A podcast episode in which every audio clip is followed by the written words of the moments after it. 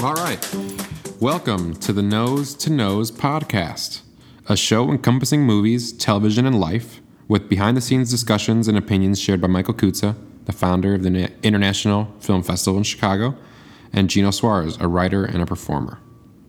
So, Michael, hello. Hey, so let's talk about nose to nose. You're gonna say, what, what are they calling it nose to nose? So you've always heard about eye to eye. So here we have nose to nose because It's catchy. It's a, it's a play on words. Play on words. We both have big noses, and noses are synonymous with great intelligence. I don't concur with this statement he says, but we're running with it. I looked it up. and since you have a bigger nose, obviously you're more intelligent than me. But this is beside the point. Beautiful. Thanks, Family genes. I really appreciate Well, them. you know, my Polish Italian nose. I don't know where your nose came from. Uh, Mexican and Puerto Rican, Okay. which uh, I don't even know if they're synonymous with big noses, but just thanks, Grandpa, and whoever gave me that in the lineage line. So you know, we both went to see Judy the other day, the film. We And, did. and since I had the pleasure of meeting Judy Garland in the old days, and you've never heard of Judy Garland, I have heard of Judy Garland. and you, I wanted you to see it because this performance is remarkable, but it interested you more because you are, have a fascination with uh, Louis B. Mayer, I do. who's in the film and, and all. Crappily portrayed. Thank you very much. Right. Oh, to, to me, the film is not. It's a typical biopic. It's not really great, but she is outstanding. This uh, Renee Zellweger, who has been performing for many years, but Was she a, it's like a big comeback. Was she a stage actor? Like a British stage actor? She's American. Is she really? I think from Kentucky, I believe. Oh, okay. I thought she was British. No, and um, you hadn't seen Chicago. She's quite good in Chicago and, many other films. She's quite popular, and then she had a she got an Oscar, I think, for something called um, Iron Mountain. I, I never saw it. She worked a lot with the Harvey Weinstein situation, Miramax. She was um, created by them in a way. Okay. Um, Did her career falter after the? She doesn't discuss it. Um, she just- Why was she, did, I don't think she had any problems with it. Did anybody's career get affected by the ending of the Harvey Weinstein era, quote unquote? Like a person, like say for example, an actor that was always getting casted by Harvey Weinstein, and they've just been ostracized because of the situation. Well, because Or did everybody it's, get it's about to hit the courts really soon. That's something you really can't talk about. I can't, and you can't either, because it's about. Because we don't, we don't know anything about it. Right, we really don't. We don't know behind the scenes. But Louis B. Mayer is sort of famous for the idea that uh, the casting couch. Of course, Louis B. Mayer didn't invent the casting couch. It's way back to You know. D.W. Griffith and Charlie Chaplin and all this. Yeah. Everybody sort of had this motif if you put out, I'll put out kind of thing. And Louis B. Mayer, is, from what I understand, actually he delivered. He didn't deliver. He delivered. Well, I guess Weinstein, let's say, didn't always deliver. He promised. And if, if you didn't deliver, he theoretically hurt your career. I mean, We don't know this. We're just, this is all supposition of what people are saying about it. And that Beside the point. So this Renee Zellweger portraying Garland is remarkable. Now, you saw it. You saw it. In, I was watching it with you in theaters. yeah, what'd you think of her?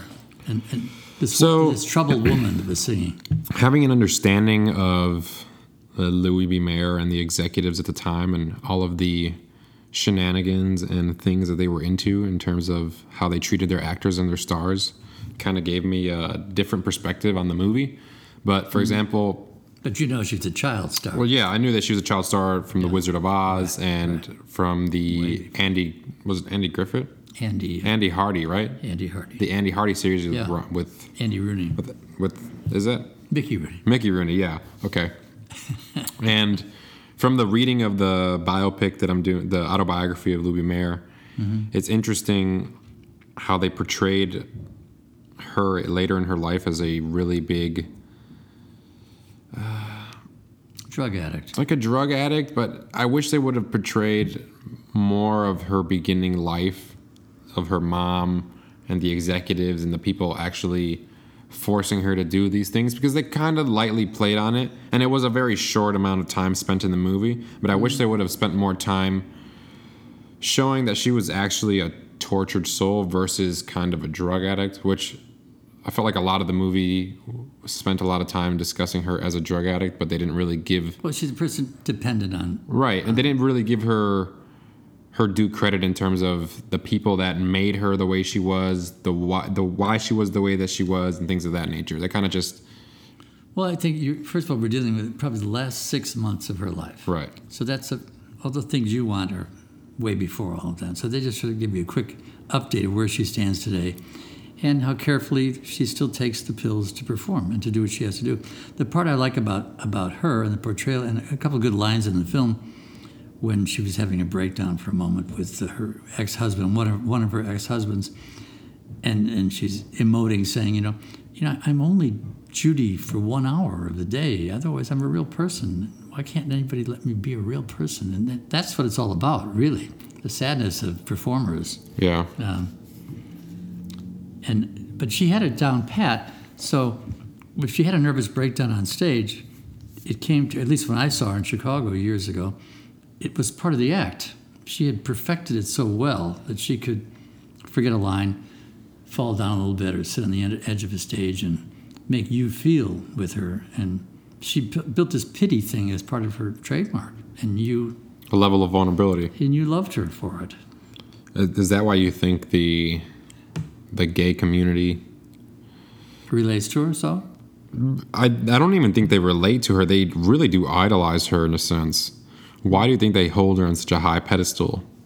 Do you think that do you think that they go through periods of doing that to just different stars that they think they can relate to or do you think judy was really this the the highlight of that uh, I think the word drama queen comes from this. That's what you're going for here. Because in the uh, movie they talked about it a little bit when they had the scene with the two guys that the worshiper. Yeah, that worshiper. Yeah, and then they they're having a breakdown and things like that. Yeah, that's interesting for me to think about because I've heard previously a lot of people talk about how Judy Garland is like their idol and how she's such a strong figure. And for me, I don't understand why the connection or why such the attachment. Just that in terms of, I guess we could even break it down deeper into why people are so affected or connected to celebrities even though they've never met them. Like I think about that a lot. Like why do people feel if you're emotionally insecure and suddenly there's this woman on stage or performer that you can relate to and she's trying to pull herself up and, you want to pull yourself up, I, guess you're gonna you're gonna fall in love with her and she becomes your your muse. Yeah. Okay. I mean, I don't know. But interesting, um, a, a, British critic, a friend of mine, saw Judy at either the Palladium or the Talk of the Town in those days in London. I was talking to him recently, and I said, "Remember Judy?" He said, "Oh yeah, I won't forget this one night. I went to see the concert, and I went back after to say I really enjoyed it. And I want to go again tomorrow night." And she said, "Please don't come back here, and do not come back tomorrow night."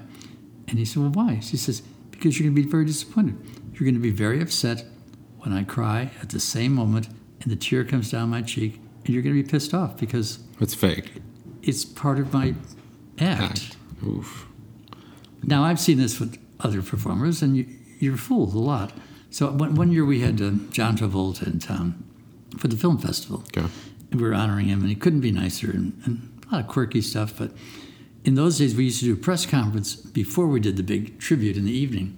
So the press conference was at 12 noon and John's there talking to the press, and, and he starts emoting about coming back to Chicago, where his roots were here for many years. And he starts to cry. And I'm blown away. I said, wow, that's so touching. So in the evening at 8 o'clock, when we're giving him the honor and all this, he does the same routine, the same line, and starts to cry. And I thought, God, I've just been had. I forget these are actors. This is part of their They work. got you. They got me, yeah. That is interesting. A lot of people do forget that they are actors. When you're, I, I don't think they ever do. I, I forget sometimes when I'm in a movie. Like if uh, if I'm watching something and it gets either too scary or too fake or too real, I just go, "These are just actors. These people are not actually suffering." So sometimes, like I'll take myself out of a movie where if it's like a really deep emotional movie, mm-hmm. I'll just have the one thought in my head and go, "Well." They're not really that suffering. They're just movies. And I try not to have that thought a lot because it'll ruin movies for me. Halfway mm-hmm. through, I'm just like, yeah, this is not believable anymore. Yeah.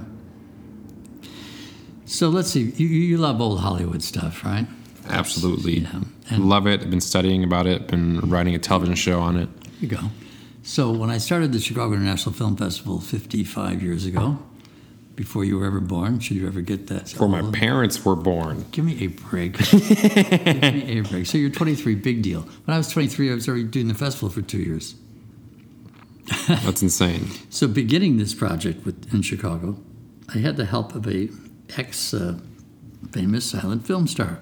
Her name was Colleen Moore, and um, she's back in the days of Charlie Chaplin, Pickford, Lillian Gish, and D.W. Griffith. All of these people back in the silent days, The pre United Artists Company. which they all formed. Yeah. Um, but but um, Colleen was from Chicago, well, from nearby Chicago, and, and she got her career in Hollywood thanks to D.W. Griffith and a favor of a favor. But she was she was like a female Charlie Chaplin, and she was really quite big and probably the highest paid female comedian in film at that time. And she's had multiple husbands and a fascinating career. And she took me under her wing because she retired in Chicago, and I, I was introduced to her, and we hit it off really well. And she became like my second mother, So how? which didn't make my first mother very happy, by the way. We'll take, well, let's even take it back before that. How did you actually meet? What's the story of that How first did- how did- encounter? how did I meet Colleen Moore? Okay. I've never heard of her. Um, a, a, columnist in, uh, in a Chicago newspaper, Chicago Sun Times. His name is Irv Kupcinet. And uh, I knew Irv because I'd made a little movie and he wrote about my little movie and stuff. I said, you know, I'm, I'm interested in starting this festival because uh, I've seen what's at festivals and Chicago's got nothing going on here. And, and these films like mine and Elders, there's no place to show them. And there's a whole world of, of stuff out there that I would love my city, I'm from Chicago, to see. So um, I said, well, you know, if you really want to start this film festival thing and blah, blah, blah, you should meet this lady. She's retired and she's a widow now. Her husband died. He was the president of uh, Merrill Lynch. So she, she's living there on the Gold Coast alone. And um, she might like meeting you. So I met her and it was like instantly we became, we bonded. you went over to her house. Yeah, she lives. Yeah, Had a dinner- did she have a- did she have a dinner party? Star Pick, Star- State Parkway, We, we were we were hanging out on State Parkway not too long ago, but okay. and um, no, I just came up. We talked about I want to start this festival, and said okay, and then she would she would tell me, said "I- I'll help you, but I have a problem with you. I said, what's that? She says you're 22 years old. I said, yeah. I said, I can't have that. No one will talk to you and help you at 22. So this is all true. In fact, you remember I'm writing a book too, so this is all in this book. This is all in the book. She she says from this point on you're 27. I said okay, and she gave me these pair of glasses like Harold Lloyd, another film star. These horn rimmed black glasses which aged me nicely. We're talking about um, are we talking like a Michael Caine look? Well, for you, Michael Caine, for Harold Lloyd, they were black spectacles. You know the guy hanging off the clock in, in the silent film, Harold Lloyd. Whatever. I'll, I'll, but bring, I- I'll bring you up to Harold Lloyd. So I put them on, and I kept wearing them, and I became older. And I, I stayed 27 for at least seven years. So when people used to ask me how old I was, I had no idea how old I was because I was always 27. So when you were Then- 27, did you say you were 27? I have no idea. no idea. But then I could deal with her people because her people, she would have for lunch at her house. She lived across the street from the Ambassador West Hotel, and Ambassador East. The Ambassador East, that's in, in the old days before jet planes, movie stars and actors and all would come from New York. The train stops in Chicago. You stay overnight at the Ambassador East or West. And there's a famous restaurant there called the Pump Room, and you um, have breakfast or lunch there. Then you continue the train to LA for the next two days. So one day for lunch at Colleen, she says, Well, you want to have lunch over here? I got Joan Crawford's coming for lunch. And I said, Hey, terrific. I'd like to meet her. That kind of thing happened, and it just started that way. Casual. Yeah, very casual because they were quite normal people when they're not who they're supposed Yeah. to be. And it was very funny because she said, "When I get be here on time, because Joan Joan can only can only stay out for a couple hours." Um, I said, "Well, what is that all about?" Well, the the the, uh, the makeup and the things that she puts on her face pulls it all together. Only lasts for a few hours to make her look the way she has to look as Joan Crawford. I said, "You're joking, but I'll accept it." What does she look like without the makeup? Well, you, she like Joan older. Rivers? You become older, of course. She turns into Joan Rivers. Yeah, but other other people came over, and I, I, met, a, I met a whole slew of folks in those first couple of years, and um, they became friends. And we, we became. I've used them at the festival as on juries and honored them, and it was remarkable. You got thrown into this world. Very quickly, as a kid, And I wish I wish I were old enough to, at that time to truly appreciate what I what I was witnessing. It mm. took a while. It took a while. Well, yeah, because you're at that age, you're just having fun. You're not even. You know, it, it's funny telling you that the Joan Crawford thing reminds me of a couple other actresses that I've worked with at the festival. You have heard of Ann-Margret. I have. Okay, she's still alive. Yeah. And she's been involved with Elvis Presley once, and Hmm. she's made a lot of musical movies and fun. Bye Bye Birdie. And Musical is my favorite. You hate musicals. Anyway, it was incredible. So one day I'm sitting having lunch with she and her husband before we were doing the festival that night, and she's from Sweden, and but she went to Northwestern, and really cool just talking to her. And her husband, his name was Roger Roger Smith, I think. He was an actor once on television, but then he just became her manager.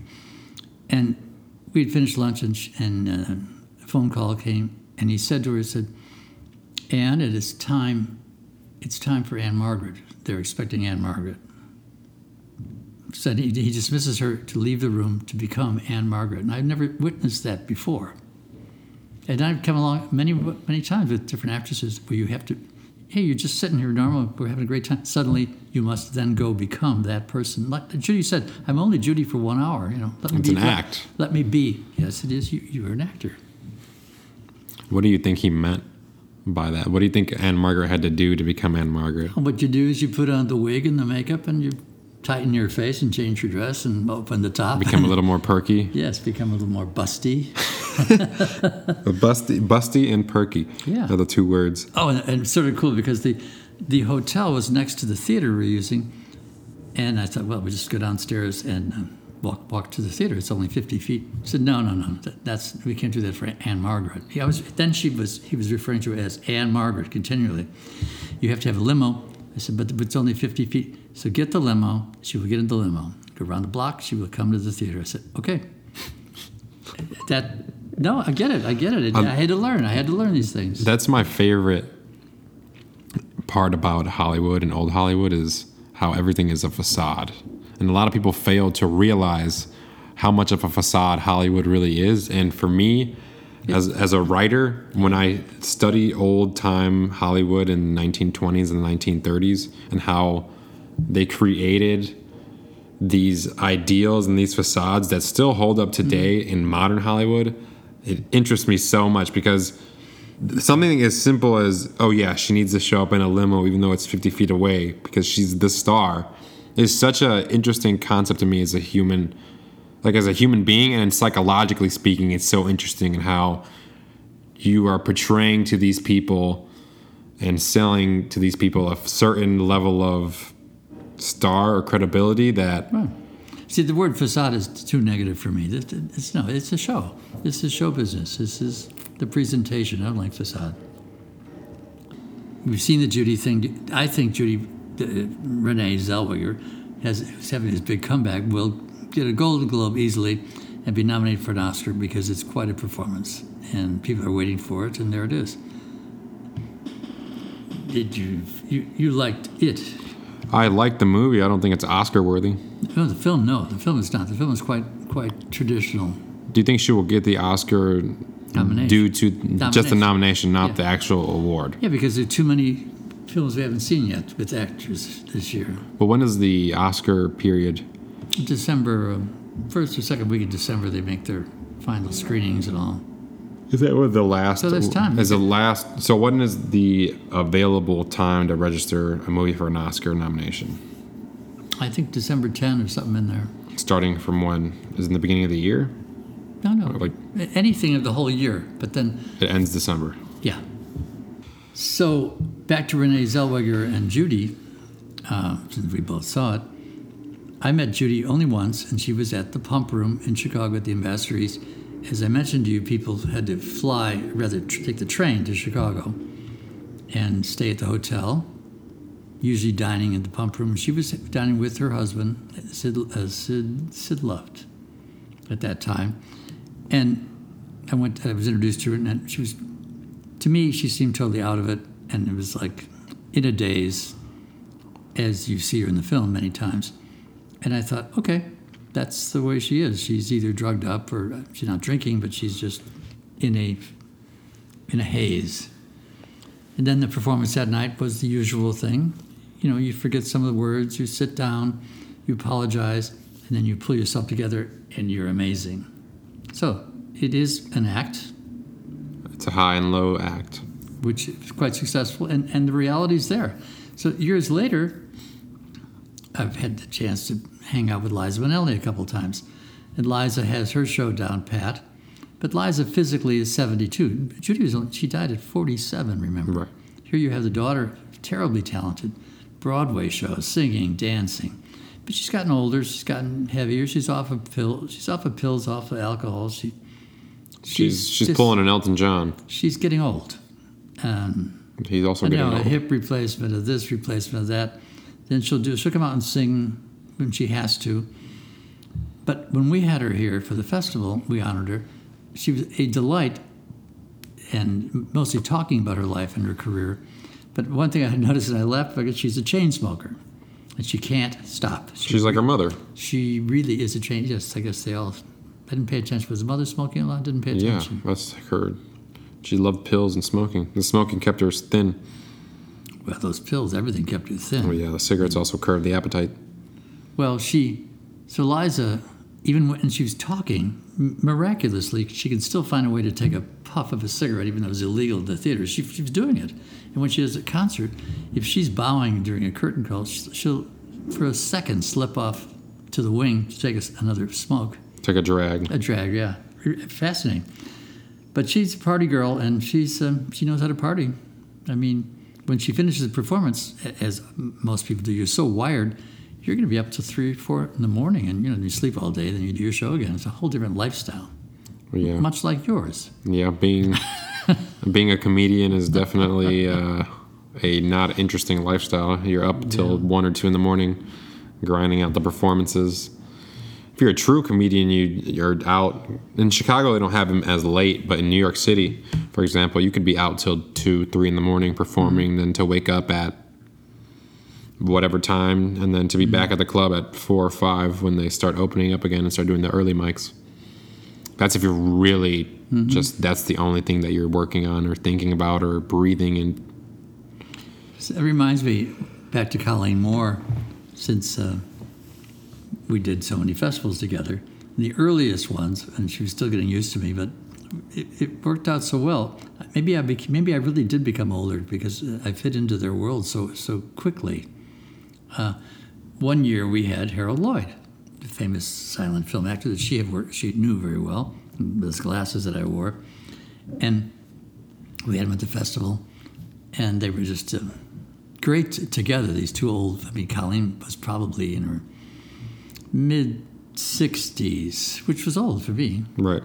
and Harold was definitely older than sixties. But the funny thing about Harold, um, you you know, you worship these people, you really admire them, and suddenly he says to me, he says, "You see that blonde over there?" I said, "Yeah, this college freshman girl over there." Yeah, I want to meet her. I want to go out with her. I said, Harold, we don't do that. I'd like to meet her. So then he, his agent is sitting next to him and said, Make sure I meet that girl later today. And I thought, shit. Ew. No, I, I hadn't thought about it. You know, I hadn't thought about this. The- and the question is, was she would be receptive to But I don't know how it ended. I don't care. But Oh come on! You can't just give us a half story. I want to know how it ended. Did she go for the bait? I have an entire chapter in this book I'm working on. It's called "We Don't Do That." Honest to God. That should, that should be the title of my show. We don't do that. God, I'm sure somebody must have done a film like that. They, if not, it's time to do it because so many, um, so many things in, in, in the 50 something years. I mean, Shelley Winters, another wonderful actress. She was really hot, great looking, beauty. But the years we had her here late in her career, she was probably in her late um, 60s. But she was still Shelley Winters, a very bombastic, um, ballsy woman. And we're out at a restaurant one night, Kelly Mandeli was called. And she's sitting there, I'm sitting near the owner and, and her. And she said, Do that guy over that bar at the bar? I said, Yeah. He's a truck driver. I want to him, you want to what? you know. And I said, I want to bleep him. Yes, yes. I said, I can't help you with it. We don't do that. I want to meet him. I intend to. So I, the owner sitting next to me. I said, Joey, go get that guy and introduce him to her.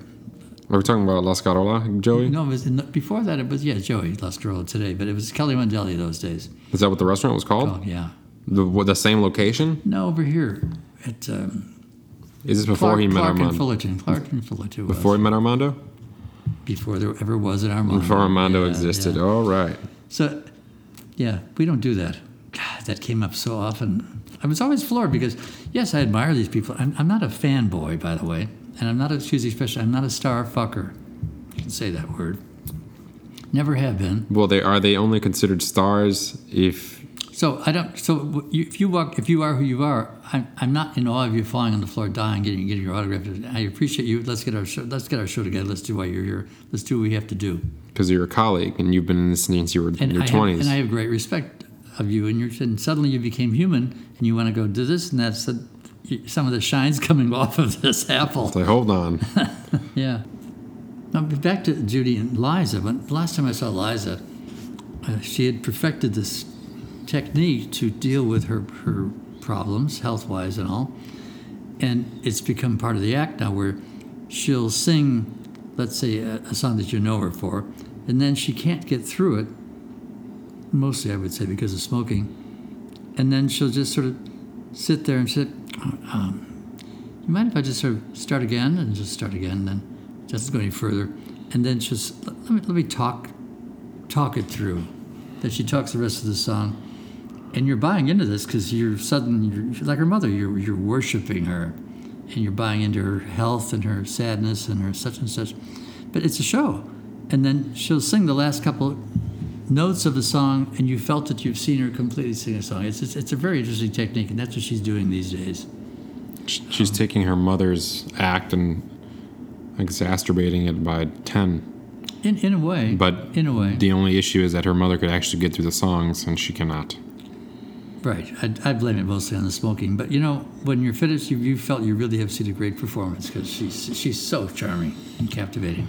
That, that comes to show you that entertainment and the idea of entertaining someone can be whatever you want to create it and whatever it be, as long as that person feels like they've gained something from that performance. So, mm-hmm. for example, like people go to see Judy sing, but you leave and she's done more than just singing. She's sung, she's made you cry, she's done like things of that nature. Yeah.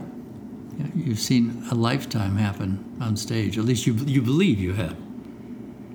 See, when you do it every night, that's the She's got it. She's got it down packed. That's the thing. That's the, that's beautiful about it. It's just comes out of her like a machine. I would say. it's an act, and it works.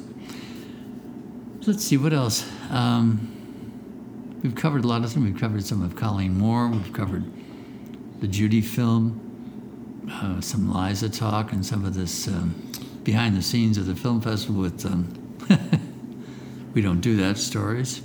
We'll talk more about that in the later episodes. I want to talk a little bit about uh, Louis B. Mayer and what.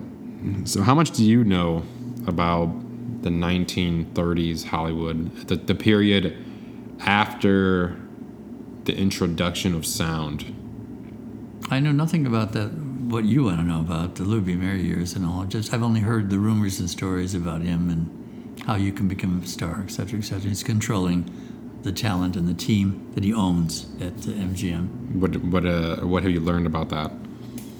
It's interesting to to know what people, even someone as connected and as well versed as you in this entertainment industry, know about it. Because from the television show that I'm writing and the book that I'm reading, uh, by writing the television show off of, I feel like a lot of people don't have any type of idea of what these executives and what Well, they owned they owned they owned the, the roster of talent and they had to perform. So if I own 25 talents, whether you're Clark Gable or you know Myrna Loy or Cary Grant or blah blah blah or Judy Garland, and Mickey Rooney, I own you, and you will make X amount of films and you will do what I need. You cannot. I don't share your other studios. You are my money. And if you do get shared with other studios, it's because you've probably done something wrong, Yeah. or they use you. It's it's interesting to me how the executives created this American dream and lived the American dream that they created, mm-hmm. and how they used a lot of these actors and stars as their chess pieces. And they control their life. So Yeah. you, know, you you would be dating X Y Z because it looked better that you're dating with this woman or this man rather than just being alone or Right. drinking or whatever. They casually always made people hide their sexuality. Well, yeah, that, That was a big part of Hollywood. That's a big part. You, got, you must you must be the person you're portraying in the film and in life too. I think my most interesting part, the thing that intrigues me a lot about Hollywood is how, or the 1920s, 1930s Hollywood is how you got to This is called the studio system. Yeah. I know. The, the, Or the even better term of, is the golden age, which I also think is kind of ironic. Because it is the golden age of cinema, which started things, but at the same time, the way that they treated their stars and the way that things went wasn't really golden. It was very, actually, very messed up. Because, But to the public, it was well, to the public, it was golden. Exactly. But to the people who lived this life, who lived at the studios, the actors that had to be controlled by these executives, Mm-hmm. the ones that couldn't eat because they had to maintain weight, the right, right, right. stars that had to get abortions because they were pregnant from the directors that shouldn't have got them pregnant in the first place that are 20 years their Mm-hmm. Yeah, senior That's the behind the scenes. Yes. and all of the behind the scenes that people ignore and i think that is what intrigues me so much about the 20s and the 30s of hollywood But luckily, the public didn't know that. The public had their stars to worship and these theoretical lives that they had, and you lived off of that. And I- and- Especially during the Depression and during times of you were sell- you were selling people that was the way that people the dream. It's yeah the that's dream. the way people got their sense of enjoyment the sense of entertainment you worked six days a week and you got one hour Hmm. a week to go and see this movie that took you away from all your problems exactly. That's what movies are all about. yeah And that's how we should end it. That's what well that's enter, what entertain what's what entertainment is all about. If you I, I tell a lot of people they ask me why I enjoy writing and doing television stuff because if you look at the end of the day, for example, when I'm skating through the streets at 10 o'clock or 11 o'clock at night, you'll see one resounding thing that's the same about every single person. If you look into every single every single home that you mm-hmm. pass by, either people are in the living room or in the bedroom watching television. It's the place where people meet up at the end of the day. You could have had a long day, an exhausting mm-hmm. emotionally day, and you want to just lay in bed and sit in front of a TV and be entertained for an hour. And that is what intrigues me so much about entertainment and television and movies. It's escape, of course. Yeah. It's the great escape. Always has been. Okay, till next time. Thank you guys. Subscribe to the podcast, please don't forget, and we'll see you next week.